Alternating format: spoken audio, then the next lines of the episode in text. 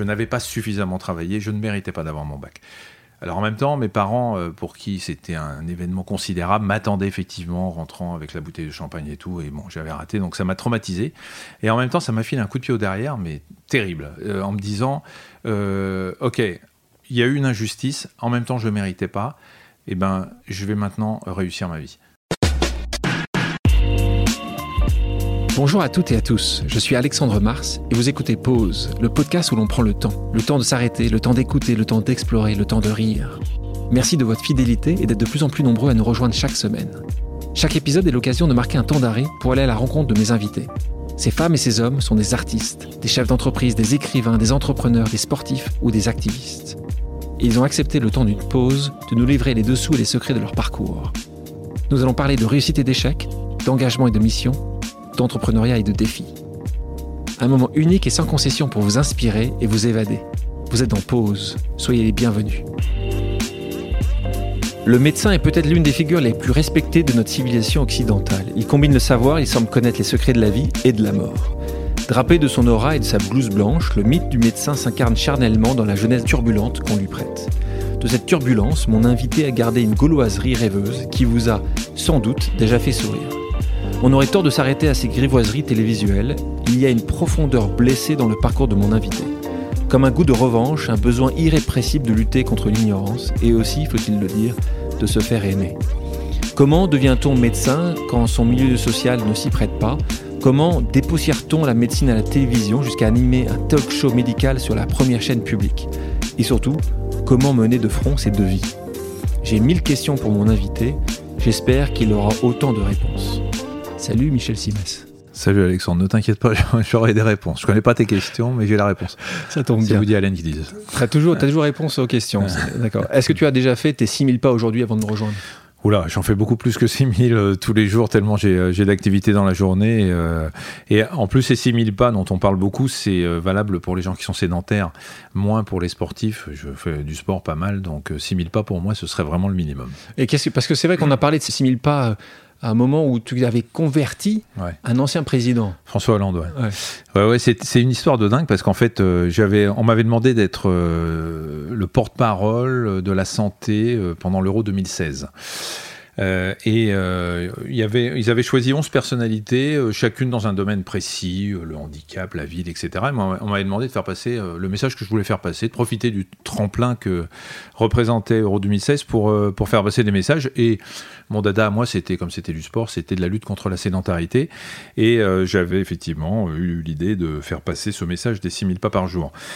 Et je m'étais dit, si le premier euh, Français, le président de la République, euh, m'aide à faire passer le message, ce serait quand même plus facile. Donc, j'ai réussi, tant bien que mal, à avoir un rendez-vous avec lui. Je me suis retrouvé à l'Élysée et avec euh, Nathalie Yanetta, qui à l'époque euh, travaillait aussi pour le sport euh, à l'Elysée.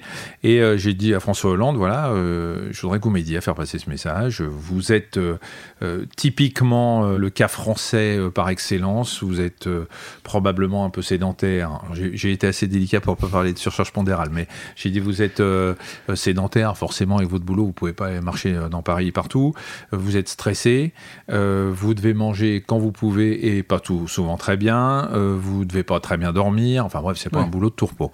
Et il m'a dit, mais euh, effectivement, euh, j'ai du mal à suivre euh, les conseils, donc je suis tout à fait d'accord pour faire les 6000 pas. Malheureusement, il y a eu les attentats de, novembre, et ce qui fait que bon, tout est tombé à l'eau. Mais François Hollande a, je, l'ai su après, euh, parce qu'entre le moment où j'ai rencontré les attentats, il s'est, euh, il s'est déroulé un petit moment, et, et, euh, les conseillers qui travaillaient avec lui ouais, disaient quel est le con qui lui a donné cette idée, parce qu'il faisait, il bossait maintenant en faisant le tour, de, de, l'Élysée. De l'Élysée, de l'Élysée. du parc. Tu es issu d'une famille d'immigrés juifs d'Europe de l'Est. Arrivé en France en 1922, ton grand-père est mort dans les camps, arrêté par la police française. Est-ce qu'il y a un lien entre cette histoire tragique et ta vocation de médecin?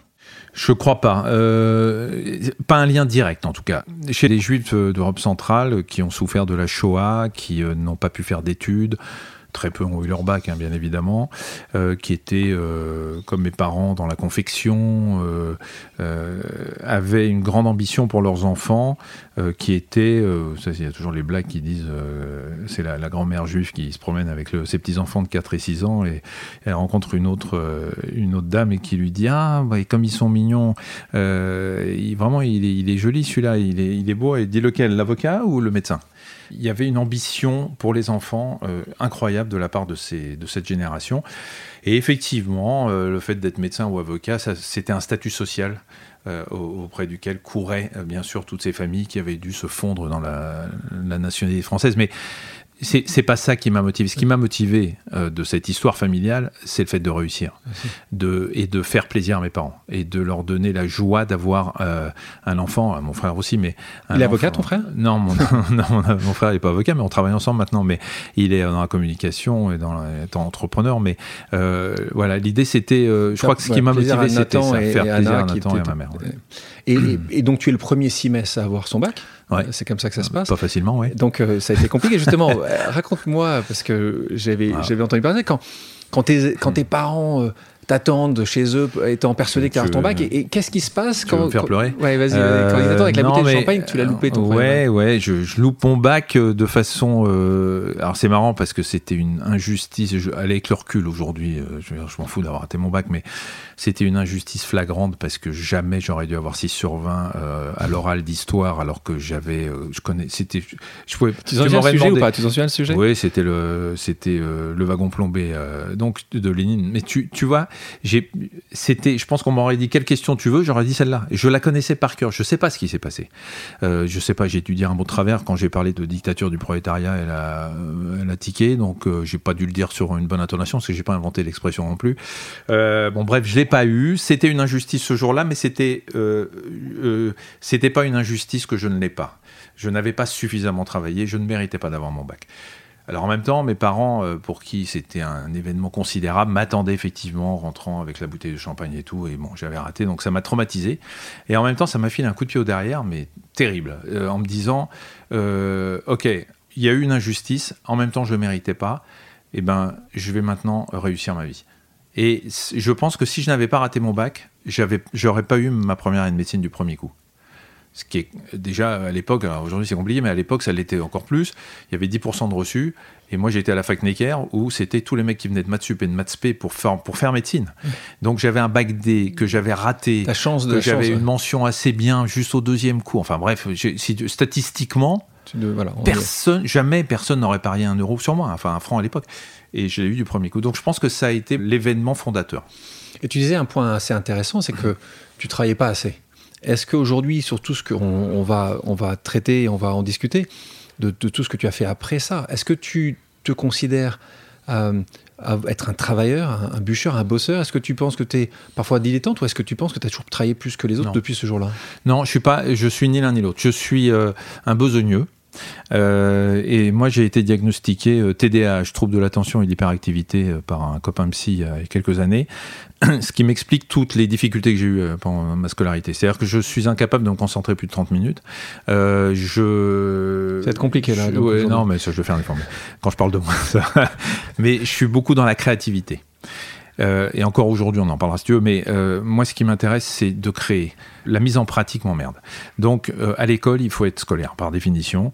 le seul moment où j'ai vraiment travaillé comme un dingue, c'est la première année de médecine. Parce que je voulais y arriver, et que moi, j'ai une mémoire de travail, c'est-à-dire une mémoire très courte. Il faut que je lise tout la veille. Et aujourd'hui, encore, je travaille comme ça. C'est-à-dire, quand j'ai une émission, il faut que je lise tout dans la journée où je tourne. Si je le lis trois jours avant, ça sert à rien. Donc, je ne suis pas un travailleur. Euh, mais je pense que j'ai une, une, spontanéité aujourd'hui, j'ai plus besoin de travailler parce que j'ai emmagasiné mes 12 ans d'études euh, et ma médecine, je l'ai dans la tête. Aujourd'hui, je suis plus dans l'improvisation et dans le freestyle que dans le vrai travail. Ce qui explique pourquoi je fais tant de choses. Parce que ça me demande pas tant de temps que ça. Tu parles de cette première année de médecine. La seconde, ce que tu racontes, hein, c'est que tu as été 111e sur 111. Ouais. D'accord. La barre rouge sous mon nom. Ça, c'est quand même. Euh, bon, là, tu te dis Mektoub. Tu sais, je suis très Mektoub dans la vie. Voilà, ce qui doit arriver arrive. Donc la question, c'est on peut donc être le dernier, terminer le premier? Si on considère qu'aujourd'hui, tu es le médecin le plus connu de France. Oui, alors d'accord, mais est-ce qu'aujourd'hui, on me demande si euh, j'ai eu ma médecine du premier coup? Est-ce qu'on me demande si j'ai raté mon bac? Est-ce qu'on me demande si euh, la ligne rouge était sous mon nom? Euh, non, on peut être le, être le dernier reçu du premier coup sur 10% de reçus, tu peux pas dire vraiment que tu es le dernier. Hein. Mais en revanche, tu n'aurais pas parié un copec sur moi pendant mes, pendant mes études. Ouais, donc c'est la question qui est contre toute attente, c'est que c'était t'étais pas prédestiné à, faire ça? Tu n'avais pas fait euh, le, bonne prépa euh, Non, j'avais rien fait de, tout ça. J'avais une envie de me venger euh, de cette, ce que je considère à l'époque comme injustice et qu'avec le recul je considère comme étant salvateur. Mais à l'époque, j'avais une haine de l'échec euh, à cause de ce bac euh, qui m'a euh, qui m'a aidé. Alors j'ai été aidé par des potes qui étaient en première année qui redoublaient. Eux, hein. J'ai pas pas fait ça tout seul. Et donc après ces études là, donc c'est la continuité de l'ascension sociale. Je pense que c'est comme ça que tu le vivais aussi à l'époque, en tout cas à tes parents. Tu deviens chirurgien, donc qui est quand même là aussi un job prestigieux.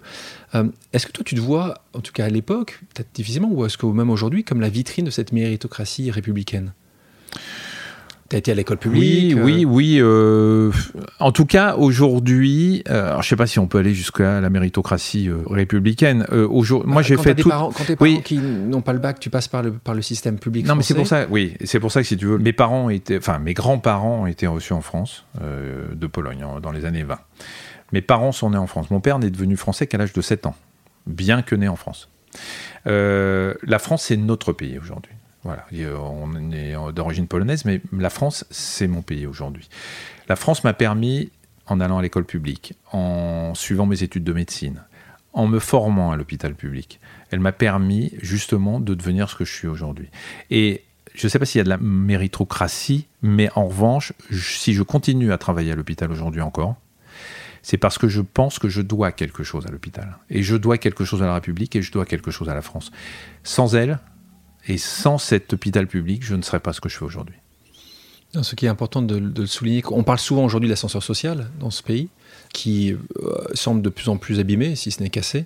Tu penses qu'aujourd'hui, c'est plus compliqué que justement euh, à ton époque, ces milieux populaires, est-ce que tu penses que ce plafond de verre sera de plus en plus difficile à casser? Non, je pense que je pense pas que ce soit plus difficile aujourd'hui parce que je crois que euh, tout repose beaucoup sur la volonté.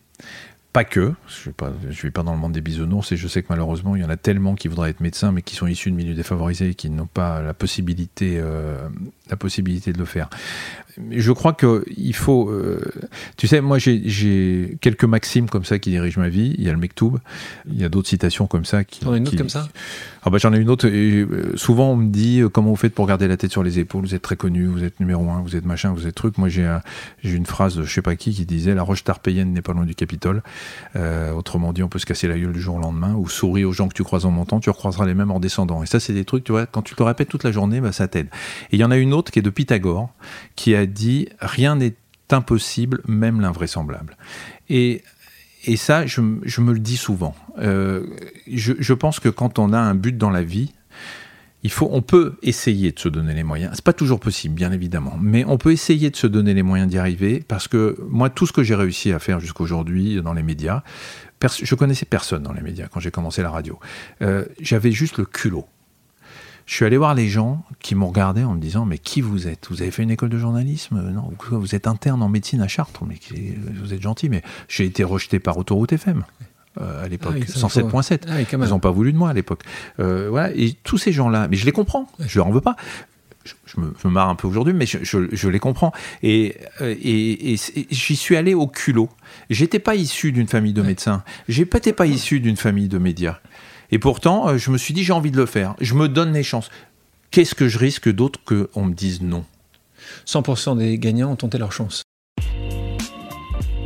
tous mes choix aujourd'hui en médias, tous, et j'en ai refusé beaucoup, la première et la seule question que je me pose, c'est est-ce que si quelqu'un me voit à la télé dans une émission et vient me voir demain matin à l'hôpital et que je lui annonce un cancer, est-ce qu'il va voir en face de lui le médecin en qui il a confiance et à qui il va confier sa santé et sa vie, ou est-ce qu'il va avoir le proxénète qui est passé à la télé hier soir? Raconte-nous justement euh, ce moment qui est un autre moment clé dans ta vie, sur ce rallye. Euh, comment ça se passe à ce moment où tu vas... Bah, en fait, ça se passe avant même. Je suis interne à Chartres. Et je vais euh, tous les matins en voiture à Chartres de Paris, parce que j'habite Paris, et j'écoute les débuts de France Info. Il y a une chronique santé que je chronomètre. Et pendant mes gardes, on bosse pas tout le temps pendant les gardes, je me dis, tiens, moi qui adore expliquer aux patients, je me dis, tiens, si je faisais une chronique, qu'est-ce que je ferais? J'écris 3, 4, 5 chroniques. Je fous ça dans un tiroir. Et pour gagner ma vie, parce que mes parents n'avaient pas beaucoup de, sous, on vivait euh, confortablement, mais euh, il fallait que je me paye mes vacances, il fallait que je me paye mes, sorties et tout. Je faisais des assistances euh, sanitaires pour Europe Assistance, Elvia, etc. J'allais chercher les Français blessés à l'étranger. Et j'ai fait un jour l'assistance d'un rallye dans le Sahara. Et là, je rencontre des journalistes qui étaient là. Et un jour, comme ça, je parle à une journaliste en disant j'ai écrit des chroniques sur la santé. Tiens, dis-moi ce que tu en penses. Elle les lit, elle trouve ça plutôt sympa. Et, parce que j'ai un petit ange au-dessus de la tête depuis euh, des décennies, et j'en suis tout à fait conscient, euh, Europe 2 cherchait un scientifique pour faire une minute euh, par semaine, écrire pour les autres, hein, c'est pas moi qui le faisais à l'antenne. Et j'ai commencé comme ça, et pour faire plaisir à des potes, et eh ben, je suis ensuite allé à France Info avec une cassette, c'était les cassettes à l'époque, dans les années 90, donner ça à l'assistante de Pascal Delannoy, le patron de France Info, qui le petit ange étant là, voulait remplacer euh, la journaliste qui faisait la santé. Et quand tu es à France Info, c'est une vitrine incroyable. Donc, si tu veux, j'ai à la fois beaucoup de culot, beaucoup de volonté, et puis un petit ange et une, une chance incroyable parce que euh, voilà, je suis là au bon moment, au bon endroit. Ça, c'est sûr qu'il faut, euh, il faut avoir de la chance aussi et, ah et, que le destin soit avec toi. Donc, entre ce rallye en 90 et ta première nomination en tête du classement des personnalités préférées des Français euh, du magazine Stratégie. Je pense que c'est Nagui qui, qui va après. Euh, est-ce que c'est toi le 1 ou le 2 hein 24 euh, années se sont écoulées. Hmm. Est-ce que pour toi ça a été long. Euh, et puis surtout, comment tu expliques ce succès? Parce que tu, tout ne peut pas être uniquement dans Mektoum ou dans, dans le dessin. C'est très compliqué de te répondre parce que je crois qu'il est plus facile de dire pourquoi on t'aime pas plutôt que pourquoi on t'aime. Euh, on me demande souvent euh, qu'est-ce qui fait votre succès, qu'est-ce qui fait que vous êtes numéro un, qu'est-ce qui fait que les gens vous aiment? Ça a mis du temps quand même déjà. Oui, d'abord ça a mis du temps et ça a été progressif. J'ai jamais voulu, et, tant mieux parce que même pour ta stabilité psychologique, il vaut mieux que ça arrive lentement. J'ai fait step by step vraiment, j'ai un peu de radio, avec un peu de télé, et puis progressivement, et puis j'ai eu la chance d'avoir rencontré des gens comme Jean-Marie Cavada qui m'ont fait venir à la cinquième, et puis voilà, les rencontres, le fait, il faut pas, je pense que l'erreur le, de certains qui sont à la télé aujourd'hui encore avec son médecin, qui veulent tout bouffer tout de suite et arriver euh, tout de suite, c'est une erreur. Il faut se faire il faut apprivoiser le téléspectateur euh, et l'auditeur. Il faut, il faut se faire connaître, se faire apprécier et, être crédible et légitime. Et moi, j'ai la chance de travailler dans un domaine qui est très anxiogène, le domaine de la santé. À partir du moment où tu as, euh, où, quelqu'un qui t'explique les choses simplement, comme je le fais, qui vulgarise, qui fait un peu d'humour, qui peut être léger, pas léger, tout ce que tu veux, et qui rend finalement quelque chose de très angoissant euh, digeste, et que tu lui fais confiance parce que tu as l'impression qu'il est expert dans ce qu'il dit, les ingrédients sont là pour que tu réussisses. Euh, j'ai jamais pensé que j'étais le meilleur médecin de France, contrairement à ce que peuvent penser les gens parce que je passe à la télé. Euh, j'ai jamais pensé euh, que ma parole était la bonne parole en matière de santé et que quand je disais quelque chose, ça devait être vrai. Mais quand tu quand tu as passé une journée par semaine, deux, deux journées, deux matinées, donc deux, matinées, donc une journée en tout à, à l'hôpital, quand tu as ce patient lambda qui ouvre la porte ou tu ouvres la porte, c'est quoi Il pense vraiment que tu vas euh, le sauver? Il te voit justement comme super docteur? Il, est étonné, il pense que tu es plutôt compétent ou plutôt pas compétent Alors, il y a eu. Il y a eu euh, Moi, moi, moi, moi, je pense que j'aurais peur de toi hein, dans ces cas-là. Je non, mais il doit faire autre chose, il a peut-être pas suffisamment pratiqué. Mais tout, tout ça ou justement c'est l'inverse? Tout à fait. Et à tel point, si tu veux, il y a, il y a tout et son contraire. Euh, mais les gens qui viennent me voir, euh, soit ils viennent me voir. Alors pendant un moment, ça a été ça. Ils venaient me voir. Euh, moi, j'ai une clientèle, une patientèle depuis. ça fait 30 ans que je suis à l'hosto et c'est les gens que je vois régulièrement, etc. À un moment, la télé aidant, j'avais deux mois d'attente pour avoir une consultation. C'est pas possible. Quand tu as mal aux oreilles, je suis ORL, d'attendre deux mois. Donc j'ai demandé à ne plus voir de nouveaux patients pour réserver les places à tous les gens que je suis et suffisamment nombreux pour que je puisse remplir mes consultations sans problème. Et en tout cas être très disponible. Donc aujourd'hui, le délai d'attente est, faible. Mais à un moment, ça a basculé. J'ai senti la bascule et les gens euh, venaient me voir parfois sous un prétexte découlant de ma spécialité pour autre chose. Parce que les gens pensent que je suis prix Nobel de médecine parce que je sais tout, parce que je passe à la télé, parce que j'ai tellement de bagages, d'après eux, scientifiques, que je suis meilleur que les plus grands spécialistes français. Et quand j'ai commencé à voir arriver des gens avec des dossiers comme ça de, de 10 cm de haut et qu'ils avaient vu tous les ORL, les plus grands patrons de France, en disant vous êtes mon dernier recours, j'ai commencé à flipper en me disant il y avait une déformation de l'image. Et je ne suis pas le meilleur médecin. J'espère être un bon médecin pour mes patients. Mais maintenant, je n'ai plus ce problème de, euh, de distorsion de l'image. Je veux être médecin. Et tous mes choix aujourd'hui en médias, tous, et j'en ai refusé beaucoup, la première et la seule question que je me pose, c'est est-ce que si quelqu'un me voit à la télé dans une émission et vient me voir demain matin à l'hôpital et que je lui annonce un cancer, est-ce qu'il va voir en face de lui le médecin en qui il a confiance et à qui il va confier sa santé et sa vie, ou est-ce qu'il va avoir le proxénète qui est passé à la télé hier soir? Dès que j'ai un doute, je refuse mes projets.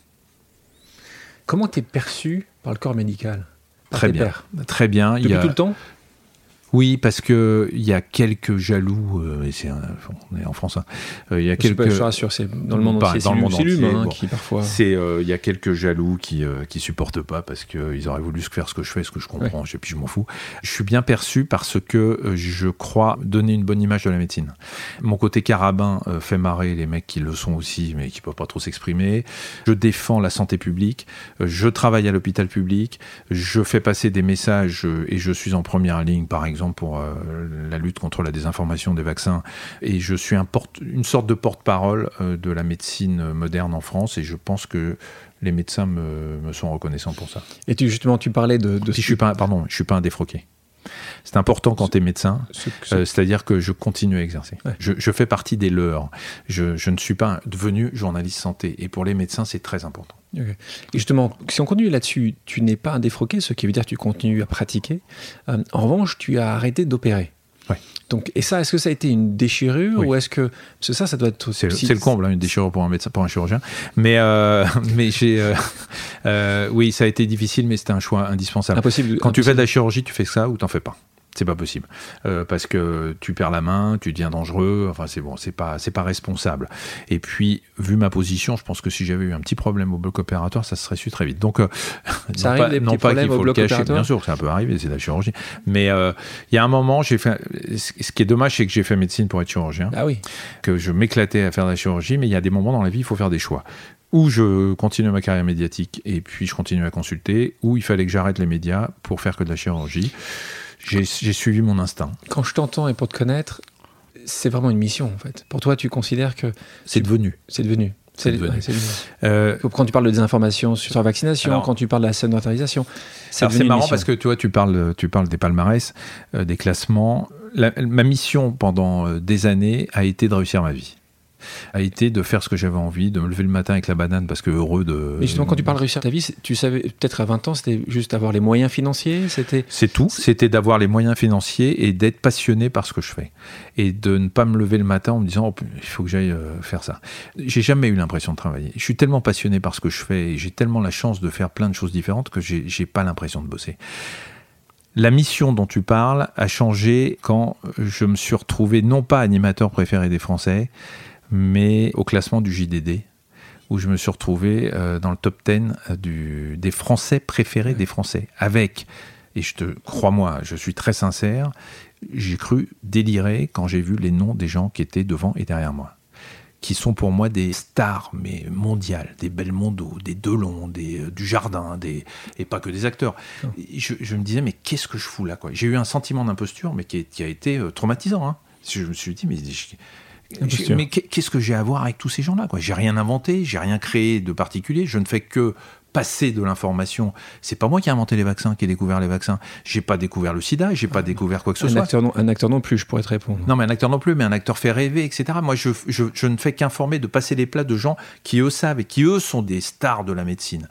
Donc, je me suis senti très mal à l'aise et en même temps, ça m'a entraîné un déclic. Je me, dis, je me suis dit, putain, les gens me font confiance, quoi les gens m'aiment bien, ils m'écoutent. Parce que tu mets pas un type euh, numéro 4 ou numéro 7 des Français préférés des Français euh, juste parce qu'il te fait marrer. C'est qu'il y avait une crédibilité, qu'il y avait une légitimité, qu'il y avait euh, qu'on m'écoutait. Et je me suis dit là, eh ben je vais m'en servir. Et là, je vais changer de mission. J'ai réussi ma vie. Je suis heureux, maintenant ça va, j'ai fait tout ce que j'avais à faire pour moi, et ben maintenant je vais le faire pour la France et pour essayer de faire bouger les gens.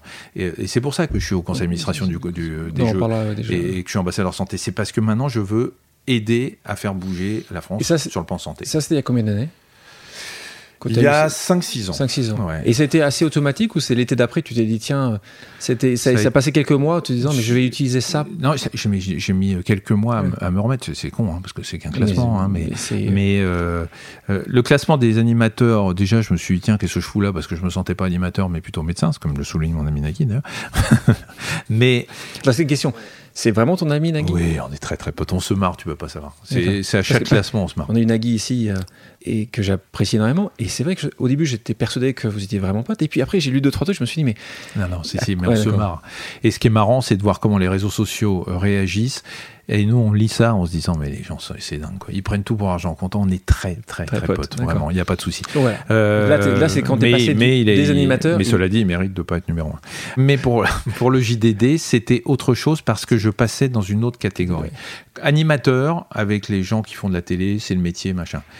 Là, je me retrouvais si tu veux, et je, l'ai dit dans la presse, j'ai eu dans une interview, ça m'a tellement traumatisé que je suis allé, euh, tu sais, mon grand-père paternel, qui est mort à Auschwitz, a été euh, dénoncé, arrêté par la police française, déporté à cause de la France, hein, du Chi.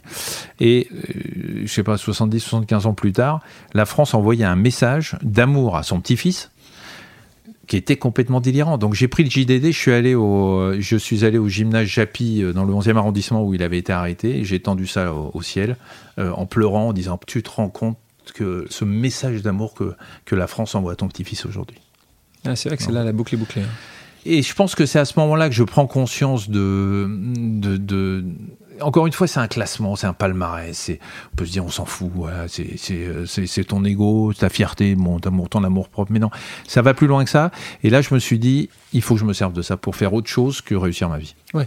Et je pense que est-ce que tu la réussiras pas uniquement maintenant si euh, cette mission arrive à être positive? Si dans quelques années, tu te retournes en disant, j'ai réussi à à faire que les Français soient peut-être un peu moins sédentaires. Je connais bien ton, ah ton message. Et je pense que, et cette difficulté peut-être qu'on peut avoir un peu plus jeune, c'est qu'on est un petit peu auto-centré. Et, euh, et, même si c'est des choses ah. qui nous font plaisir aux autres, je pense que quand tu te passionnes sur une autre mission qu'une mission, tu as un impact qui est, euh, qui est fort sur. Euh, j'ai réglé mes problèmes d'ego, c'est bon. Ça. je, pense que ça y est. bon. Mais tu t'as mis quelques années quand même.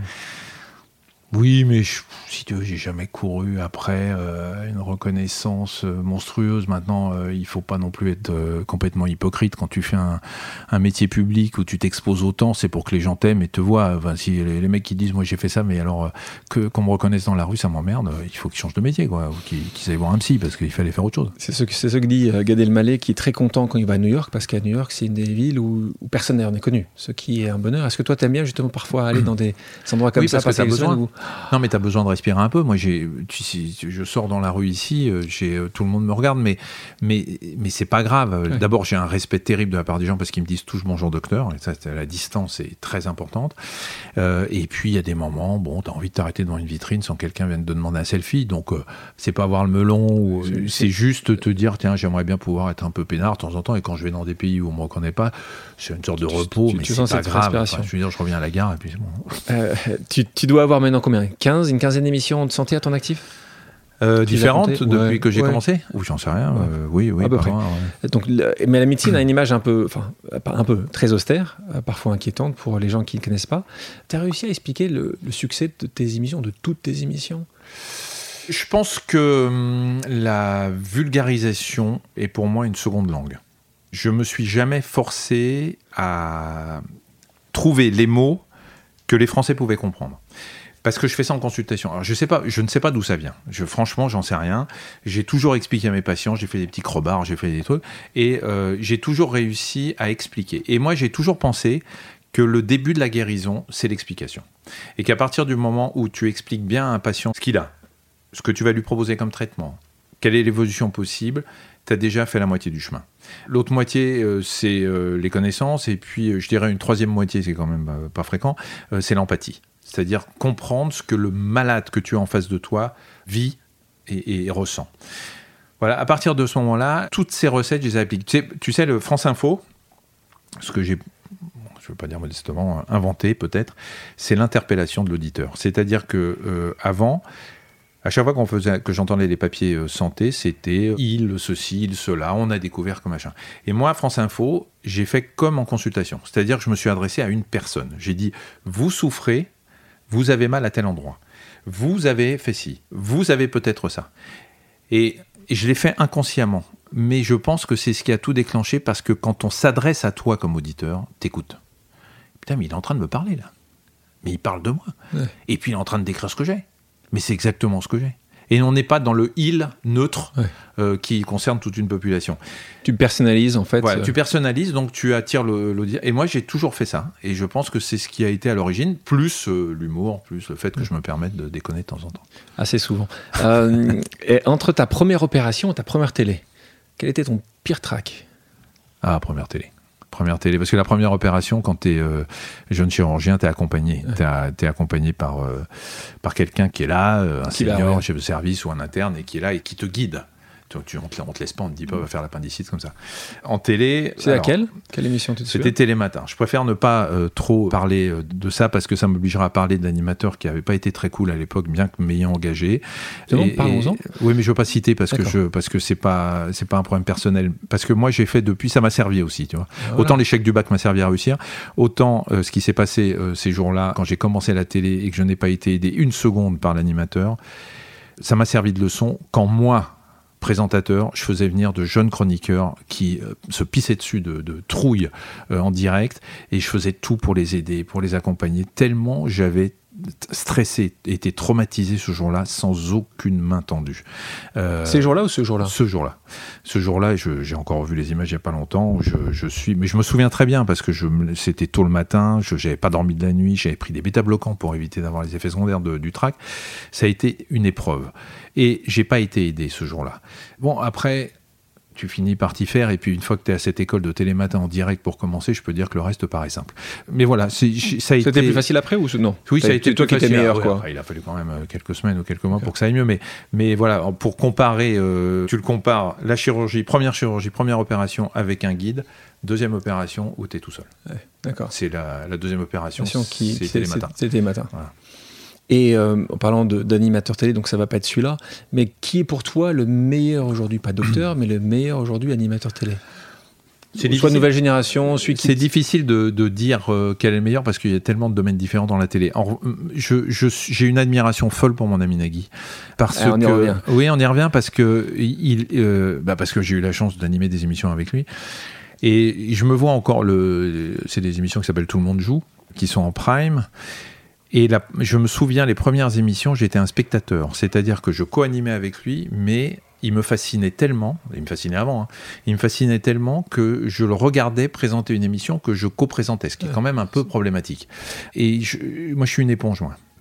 Je, je- je suis admiratif de tout ce qu'il arrive à faire pendant une émission, écouter à l'oreillette, gérer le jeu, poser les questions, gérer les réactions, faire, avoir une réactivité parce qu'il est, il faut, il faut avoir les neurones connectés quand vous présentez avec Nagui parce que parce qu'il Ça va vite, hein. ça va vite, qu'il Ouais. peut envoyer un pic, une pique à n'importe quel moment et qu'il faut réagir gentiment, hein, Ouais. mais il faut pas être passif.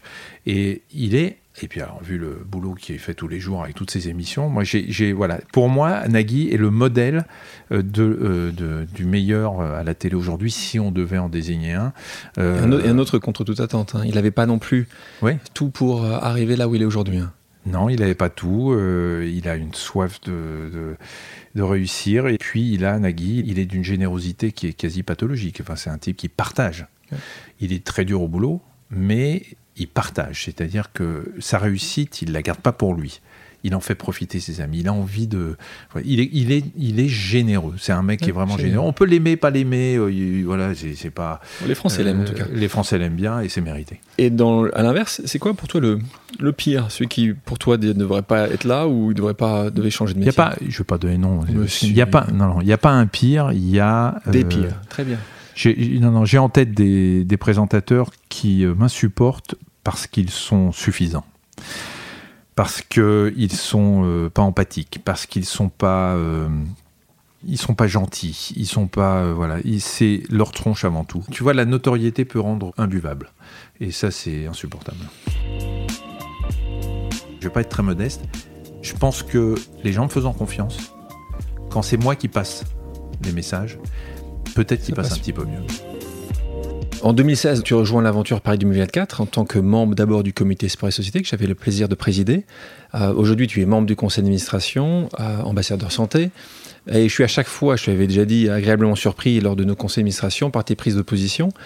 Alors pour toi, c'est un événement majeur et une opportunité donc unique de changer les mentalités, de modifier donc euh, la vision, les courbes de sédentarité, d'inactivité. Tu peux juste rappeler pour les auditeurs les chiffres que tu me redonnes à chaque fois sur justement le, problème qui est en face de nous, euh, qui est majeur. Et je, vais, je vais commencer par te dire que quand j'ai reçu le, coup de fil de Tony Estanguet me demandant d'être au conseil d'administration, euh, j'ai été, j'ai été assez bouleversé de cette confiance.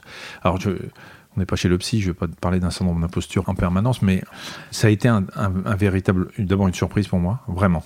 Non, non, parce que qu'on ait travaillé euh, pour euh, la candidature, c'est une chose. Qu'on puisse me demander des conseils en matière de, messages sur la lutte contre la sédentarité en est une autre. Être au conseil d'administration, être nommé euh, officieusement ambassadeur santé de Paris 2024, dans les difficultés que j'ai aujourd'hui à comprendre la place que j'ai dans le cœur des Français, c'est un, un truc en plus. Alors, bon, on fait pas de la psy, hein, mais je, je, te le dis, c'est un vrai, euh, pour moi, ça a été j'ai été assez bouleversé quand il m'a, quand Tony m'a appelé la sédentarité en France, c'est un problème parce que on, estime, alors il y a tous les chiffres, mais que la moitié des Français sont sédentaires. C'est-à-dire qu'ils ne font pas un minimum de 30 minutes d'activité physique par jour, ou ces fameux 6000 pas. Donc c'est 30 minutes, hein, 30, minutes, 30 minutes, de marche un peu plus rapide que ce qu'on fait d'habitude. On parle des sédentaires, hein, pas des sports. Bien sûr. Euh, cette activité physique, on emploie le mot activité physique et non pas le terme sport, qui fait peur, on sait que les gens qui sont sédentaires euh, vont augmenter, euh, alors on va, on va même positiver, les gens qui font de l'activité physique, un minimum, vont réduire de 40% euh, le risque de cancer du sein, du cancer du côlon, d'un certain nombre de cancers. 40%. 40%. En fonction de l'activité physique que tu vas avoir tous les jours, tu vas augmenter ton espérance de vie. Mais pas seulement ton espérance de vie, ton espérance de vie en bonne santé. Parce que augmenter ton espérance de vie et être grabataire pendant les années que tu rajoutes, ça n'a aucun intérêt. On ne peut augmenter l'espérance de vie en bonne santé, ce qui est considérable. Ne serait-ce que pour les effets cardiovasculaires, qui sont les effets les plus connus depuis des générations, mais qu'on connaissait de façon empirique. On sait que un cœur qui euh, est sportif est un cœur plus efficace. Et tu, vois combien de fois 60 fois par seconde quand même, il se contracte ton cœur pour ceux qui sont bien. Ça peut être 80. Tu te rends compte le moteur que ça représente toute une vie. Plus ce cœur est solide et plus il est fort, plus il éjecte le sang qui est indispensable à la vie. On sait que les gens qui ont une activité physique vont réduire les risques de maladies neurodégénératives du cerveau, ou en tout cas vont repousser l'apparition euh, des symptômes. L'estime de soi, on n'en parle pas suffisamment. C'est le meilleur antidépresseur qui soit, l'activité physique. Et ça a été prouvé scientifiquement. Voilà, on a aujourd'hui tous les chiffres. Pendant des années, ça a été empirique. Pendant des années, il fait du sport, c'est bon pour la santé. Aujourd'hui, on a tous les chiffres. les données. On a les données. Et c'est ces données-là qu'on va euh, exposer pendant les cinq ans qui nous séparent de Paris 2024. Et on va essayer, avec des marqueurs et grâce au collectif pour une France en forme, euh, dont je fais partie, dont je suis la vitrine, on va essayer de, de mettre des marqueurs qui vont montrer qu'on va réussir notre pari. Donc, d'après toi, c'est faisable? Pourquoi ça n'a pas été fait ces dernières années? Tu penses que c'est parce qu'aujourd'hui tu es capable hmm. de donner des chiffres? Tu penses que les gens justement ont, envie de, se positionner, de voir ce qu'il y a de bien pour eux? Et justement, quand tu leur dis qu'ils vont vivre plus longtemps et dans meilleure forme, tu penses que ça va les pousser à le faire? Il y a plein de choses. Il y a le fait qu'aujourd'hui, effectivement, ce n'est plus euh, balancé comme ça de façon empirique, mais on a des chiffres. Et ça, les chiffres, quand tu dis aux gens que si vous marchez 30 minutes par jour, vous allez réduire de 30% votre risque de cancer, ça parle. La deuxième raison, c'est que euh, le mot prévention n'est plus un gros mot. C'est une des priorités du ministère de la Santé aujourd'hui. On a compris que la médecine, c'était pas seulement de soigner. Alors, tu connais l'adage, il vaut mieux prévenir que guérir, mais ça, c'était dans les livres. Aujourd'hui, on a tous les moyens euh, médicaux pour faire de la prévention primaire, c'est-à-dire éviter qu'on ne tombe malade, et de la prévention secondaire pour éviter les rechutes quand on a été malade. La prévention est aujourd'hui écrite en grosses lettres au ministère de la Santé. C'est l'essentiel. Pourquoi? Parce que moins les gens tombent malades, moins ça coûte à la société, moins ça coûte aux complémentaires santé, et que tout on a tous intérêt euh, à, ne pas tomber malade, ne serait-ce que pour sa propre vie, et que les gens aujourd'hui sont conscients qu'ils vont vivre plus longtemps. On gagne un mois d'espérance de vie tous les trimestres. Si tu en es conscient, tu te dis, j'aimerais bien quand même euh, vivre avec mes petits-enfants, mes enfants le plus longtemps possible. Mais je ne vais pas attendre de tomber malade pour que la médecine me guérisse. Je vais essayer de faire ça en avant en avance. Donc je vais faire de la prévention. Les jeunes aujourd'hui sont tout à fait conscients qu'il faut euh, avoir du bien-être euh, dans son travail, dans sa vie, pour vivre euh, plus longtemps. Et la troisième raison, et là je ne vais pas être très modeste, Je pense que les gens me faisant confiance, quand c'est moi qui passe les messages, peut-être qu'ils passent un petit peu mieux. Que si c'était juste un, que si c'était un document du, ministère, ou du ministère. Un autre projet, un projet qui te tient euh, très à cœur, c'est celui que tu as lancé avec ton frère, c'est Dr Good, un magasin de santé trimestriel. Hein, magazine. Un magasin. Magazine. Magazine, c'est mes parents. un magasin, un magazine de santé trimestriel. Euh, donc, premier numéro, tu me donneras les chiffres après, mais premier numéro, euh, il a 113 000 exemplaires, j'essaie d'avoir les chiffres exacts. Hein. On est à plus de 200 000 là. Voilà. Et donc maintenant, c'est une, une, évolution c'est une, Comment tu expliques ça aussi Je sais pas, c'est une histoire de dingue. Parce que regarde, je te, je prends un autre exemple. Au même moment, tu as euh, un petit groupe qui s'appelle Bayard qui lance quelque chose d'assez similaire, un autre, pro, un autre bémistriel qui s'appelait Tempo Santé. Et eux, je crois qu'ils sont à 3 ou 4 fois moins euh, de ventes. Alors, alors c'est toi encore parce que oui. t'es, la magnifique photo en à droite. Ah, euh. Je peux pas te dire, euh, je peux pas dire que j'y suis pour rien et que. Non mais en fait, en fait, en fait, euh, en fait, cette histoire est dingue parce qu'avec Franck, mon frère, on se dit tiens, il y a peut-être une idée de magazine à lancer. On avait commencé par un gratuit dans les cabinets médicaux et puis on s'est dit oh, c'est dommage, on peut faire mieux. On est allé voir Prisma qui nous a pas suivis je crois qu'il le regrette aujourd'hui. On est allé voir Mondadori qui nous a dit banco. Et il fallait être culotté pour lancer du print hein, en ce moment. Et en fait, il est tous les deux mois ce magazine Dr Good. Effectivement, le premier euh, devait être vendu à 60 000 exemplaires, un truc comme ça. On en a vendu 130. Et aujourd'hui, on tourne autour de 193, ça, euh, voilà, 193, 200 000. Ce qui est le plus gros succès de lancement magazine des dix dernières années. Alors, le succès, il est lié à quoi? Au fait qu'on fait beaucoup dans la prévention, ce que je te disais tout à l'heure, important qui est ma tronche sur euh, le. C'est pas en haut à droite, c'est vraiment là, en milieu de couve. Euh, ça doit. Euh, là encore, on surfe sur la confiance que m'accordent les gens, bien évidemment. Moi, je travaille énormément en amont avec sur le chemin de fer, et puis je relis tous les articles. Et puis, on est très très rigoureux en matière de publicité. C'est-à-dire que je ne veux aucune publicité avec des allégations médicales qui ne soient pas sérieuses. J'ai refusé plein de pubs, y compris pour les très grands noms de soda. Et je ne veux pas. Donc ça, ça commence à se savoir. On se dit, ben, s'il y une publicité dans Dr Good, c'est que Ensuite, on, on s'est dit, tiens, on a une idée, on va, euh, on va essayer de lancer un magazine, un produit dérivé de Dr Good, mais sur l'alimentation. Ça s'appelle C'est bon qui est un trimestriel. On a lancé, alors le premier magazine, il était euh, pareil, on, il, voulait en vendre 60 000 euh, de mise en place, on en a vendu 90 ou 100 000. Premier numéro. Deuxième numéro, cartonne pareil. Troisième numéro, cartonne pareil. C'est quoi? C'est un magazine sur l'alimentation, les recettes, mais tout dans le bien manger. Donc c'est quoi le prochain après toi? Prochain, ça va être probablement pour les enfants. Et est-ce que des gens commencent à t'appeler euh, quand ils te voient donc docteur, mais ils commencent à t'appeler docteur Good maintenant ou pas? Oui, certains, certaines personnes. Non, ce qui est marrant, c'est quand tu vois les gens se balader avec le magazine euh, dans la rue, ça c'est. Fier. C'est assez jouissif, ouais. Fier. Je pense que le terme solidarité est un terme essentiel dans notre pays, mais que la réalité, elle n'est pas là. La réalité, elle est qu'il vaut mieux avoir beaucoup d'argent et habiter près de l'hôpital américain ou d'un grand euh, centre hospitalier euh, pour euh, s'en sortir. Le médecin, tu sais, est une de ces rares figures qui voit passer tout le monde. C'est toute classe sociale confondue peut y arriver, à part peut-être toi, c'est ce que tu as vécu, je pense que tes, tes, clients, ta, ta, patientèle, comme tu l'appelles, c'est, à mon avis, euh, ah, y a toute classe sociale euh, confondue. Est-ce que pour toi, on est encore tous égaux devant un médecin?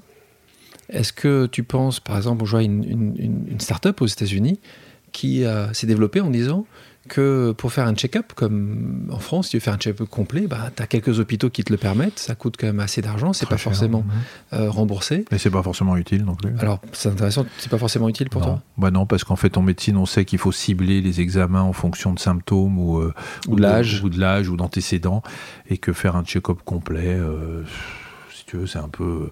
Si on te fait un scanner corps entier euh, aujourd'hui, euh, pourquoi on va pas te le refaire dans trois mois et que la tumeur aura pas poussé d'ici trois mois alors que ça t'aura rassuré euh, pendant, quelques, pendant quelques semaines. mais donc, ce côté égaux devant un médecin aux États-Unis, justement, il y a des gens qui ont dit bah, ce check-up, la capacité à avoir accès à de la médecine de qualité, devrait être donnée à chacun. Donc, ils ont développé avec des outils d'aujourd'hui, des technologies d'aujourd'hui, ils ont réussi à baisser le coût, justement, à un coût qui est très abordable et en plus remboursable. Est-ce que comment tu le vois justement ce monde de la médecine où on a grandi euh, et, certains auditeurs avec justement un accès euh, justement à l'hôpital gratuit, aux urgences, à la médecine, à ce état, et qui est un sujet majeur dans notre beau pays. Comment toi tu vois Tu vois que c'est en train de, s'échapper? Tu penses que c'est toujours là? Tu penses que la qualité existe? Tu parlais des déserts médicaux. C'est un sujet majeur aujourd'hui de savoir qu'une partie de nos concitoyens n'ont pas forcément accès à ça. Je pense que euh, le, terme solidarité est un terme essentiel dans notre pays, euh, mais que la réalité... Qu'on n'a pas oublié. Hein. Euh, oui, mais que la, réalité, elle n'est pas là. La réalité, elle est qu'il vaut mieux avoir beaucoup d'argent et habiter près de l'hôpital américain ou d'un grand centre hospitalier pour s'en sortir. Mais en même temps, il y, a deux problèmes. Les déserts médicaux, oui, c'est un problème majeur qu'il va falloir régler. Mais qu'est-ce que tu veux si tu habites à la campagne et que tu es à une heure euh, du moindre hôpital Qu'est-ce que tu veux qu'on fasse? Est-ce que tu penses qu'on va pouvoir ou mettre un hôpital partout ou euh, demander aux gens d'arrêter d'habiter à la campagne et de se rapprocher des hôpitaux. C'est bien évidemment pas possible. Alors il faut qu'on trouve des moyens euh, alternatifs, des alternatives qui sont euh, les maisons de santé, des, les infirmières. Il faut une délégation de, de, compétences avec des infirmières, des gens qui pourraient avoir envie de s'installer à la campagne. Télémédecine, tu crois? La télémédecine, bien évidemment, c'est l'avenir aussi. Mais d'ailleurs, la téléconsultation devient autorisée. Mais c'est un changement majeur. Hein. C'est un changement majeur, mais parce que en médecine, on n'est pas quand même très enclin à la modernité toujours. Mais bon, voilà, il va falloir qu'on s'adapte. Mais le fait qu'il y ait. Euh, j'aime pas le terme de médecine à deux vitesses parce qu'aujourd'hui, euh, quand tu es malade ou que tu as un accident grave, de toute façon, la médecine vient à toi. Bien sûr. Il n'y a pas de souci. Maintenant. Euh, la prévention, peut-être, est pas traitée de la même manière. Elle est peut-être pas traitée de la même manière, mais elle est peut-être pas comprise de la même manière. Tu ne peux pas t'adresser de la même façon quand tu parles de prévention à quelqu'un qui a fait des études supérieures et à quelqu'un qui n'en a pas fait du tout les mots ne sont pas compris de la même façon. Les enjeux ne sont pas compris de la même façon. Il faut une adaptation. Enfin, tu, dans la vie, c'est comme ça. Tu parles pas à quelqu'un euh, euh, qui, euh, qui est analphabète de la même façon qu'à quelqu'un qui a fait des études supérieures. Bien sûr. Les patients, il y a de tout. Il y a des gens qui comprennent ce qu'on leur. Moi, je peux passer une demi-heure à expliquer à un patient ce que j'explique en cinq minutes à quelqu'un d'autre. Donc, il faut s'adapter. et pourtant, les messages de santé publique, ils sont standardisés forcément. Donc euh, on peut pas, euh, il faut pas rêver en se disant que la médecine sera la même pour tous. Euh, aujourd'hui, c'est un fait. Il vaut mieux être riche et avoir accès aux meilleurs médecins si on veut se faire traiter plutôt que d'être pauvre et d'avoir affaire à des gens qui sont pas très compétents. C'est une évidence, c'est une lapalissade.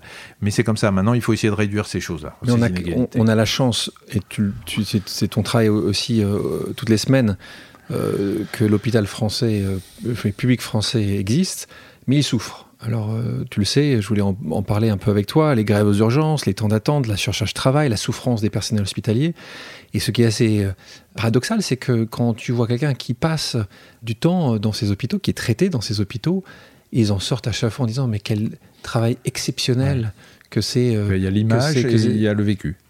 Et ce qui est et ce qui est assez pardon. Donc, est-ce que tu vois que ce système de l'hôpital public est arrivé à bout de souffle? Est-ce que tu le vis, tu le vois? Comment oui, Bien que... sûr. Alors moi, j'ai que deux consultations par semaine, hein, deux, matinées par semaine, mais je parle à mes, à mes copains. Quand je vois que mon chef de service, il passe la moitié de son temps en administratif, c'est pas supportable. Il n'a pas fait médecine pour traiter les papiers. Quand euh, je vois qu'il y a de moins en moins de personnel, euh, moi, il a, les, gens qui viennent à l'hôpital, ils, viennent au ce qu'on appelle le POMA, c'est-à-dire que la caisse centrale pour euh, ensuite s'inscrire, etc. Une semaine sur deux, il y a une seule personne à l'accueil, le temps que l'autre arrive une heure après, etc. Il y a du retard. on a des consultations assez rapprochées euh, à l'hôpital.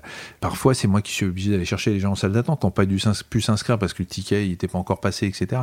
Il y a un vrai problème euh, de personnel à l'hôpital. Il y a un problème de surcharge de travail considérable. Être médecin, mais pas seulement infirmière, aide-soignante, euh, kiné, tous ceux qui travaillent à l'hôpital. Il y a le travail technique, et puis il y a le travail, il y a, ce qui est émotionnellement difficile à vivre. On, est confronté à la maladie, on est confronté euh, à la mort, on est confronté euh, au désespoir. Vous pouvez pas ressortir, on peut pas ressortir euh, comme ça d'un hôpital comme si on était allé pointer pour aller vendre pour aller vendre dans un supermarché. Et, et moins il y a de monde à l'hôpital, ce qui est le cas, plus chaque personne a une surcharge de travail supplémentaire, plus et puis elle a une vie, hein, elle peut avoir des problèmes personnels, plus euh, il va y avoir des risques de burn-out. Le burn-out dans le milieu de la santé est considérable. Donc euh, voilà, il y a un vrai problème. Si on continue à réduire le personnel, hein. on va à la catastrophe. Voilà, c'est tout. Et on ne parle même pas des budgets, des moyens, etc.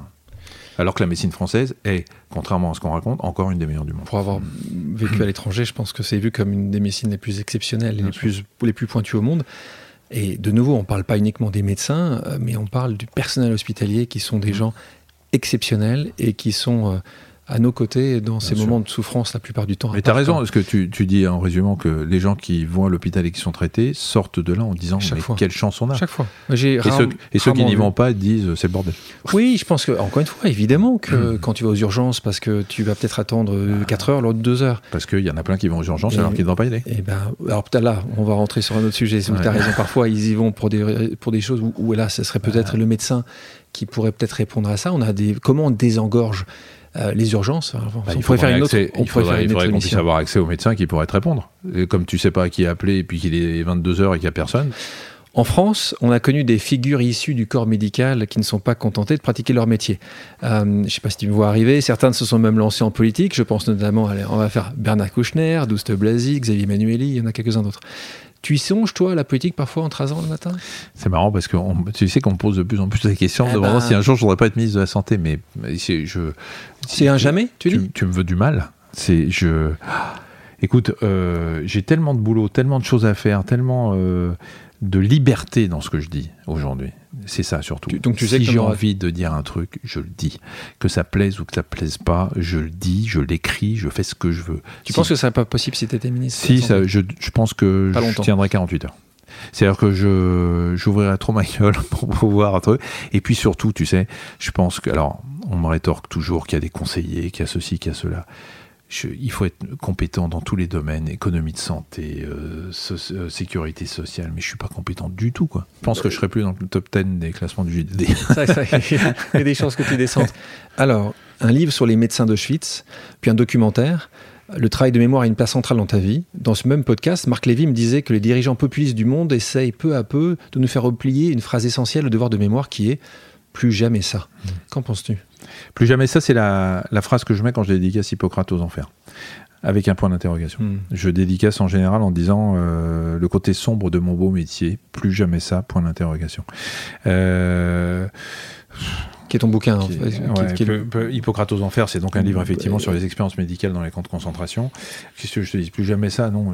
si je mets un point d'interrogation à la fin de mes signatures, c'est que je pense pas une seconde que ça ne puisse plus exister.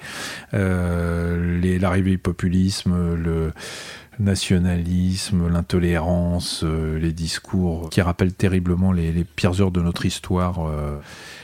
Moi, je crois en, je crois en l'être humain et je me dis que voilà, il y a des crises mais qu'on va se réveiller, et que la France va se réveiller, et puis que... Et je vais dire, j'essaye de ne pas m'exprimer sur euh, mes opinions politiques, mais je pense qu'on euh, a un bon garde-fou en ce moment à la tête de l'État. C'est, euh, c'est ton grand-père qui est mort dans, dans, les camps et arrêté par la milice. Hein. police française. Et c'est vrai que c'est quand même assez incroyable que 60 ans plus tard, comme tu le disais, un peu plus que 60 ans plus tard, tu. Euh, donc, ça, c'est une sacrée euh, revanche sur le destin. En effet, tu as bien fait de, de montrer ce, cette, cette, dernière je, de coup. Je sais pas si on parle, tu sais, je sais pas si on parle de revanche ou de. C'est même pas une revanche, De raccourci. C'est un raccourci d'histoire. Et, et, tu sais, bon, il y a eu ça. En fait, l'histoire de la famille est est très bizarre parce que mon grand-père a été arrêté par la police française, en qui il avait entièrement confiance, qu'il avait servi dans l'armée française. Tu sais, quand les, Polonais qui arrivaient en France, euh, quand il y a eu une mobilisation, ils sont allés dans un, corps de, l'armée particulier qui était euh, des gens qui n'étaient pas français mais qui voulaient servir l'armée française. Et mon grand-père y était allé en disant voilà, ce pays m'a accueilli, donc je vais défendre le pays qui m'a accueilli. Il a été convoqué par la police française. Ma grand-mère lui a dit n'y va pas. Il a dit mais c'est la police, j'ai confiance en mon pays. Donc il y est allé, euh, il est parvenu. Donc si tu veux, il y, a, ça. Et puis d'un autre côté, la veille de la rafle du Veldiv, ma grand-mère et mon père et son frère, mon oncle, habitaient dans une rue qui allait être raflée. Et ils ont été prévenus par un policier en civil français. Ne restez pas chez vous, il va y avoir une rafle ce soir. Donc à la fois la police française celle de Vichy, a condamné mon grand-père.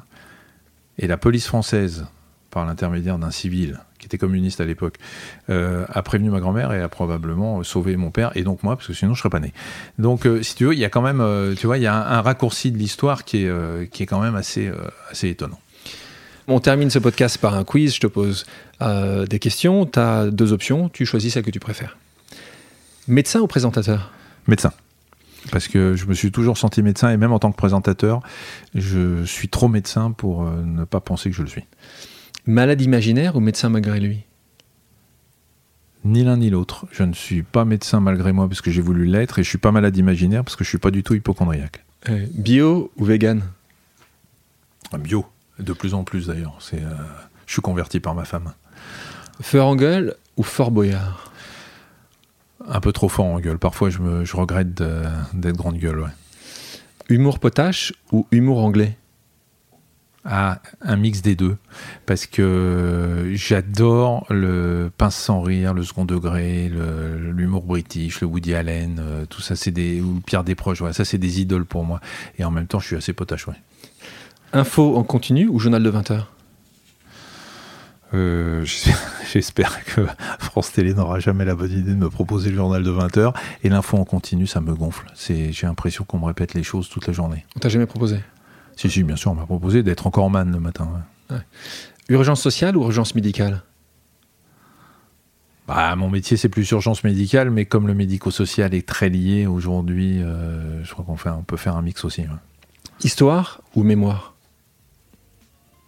La mémoire de l'histoire.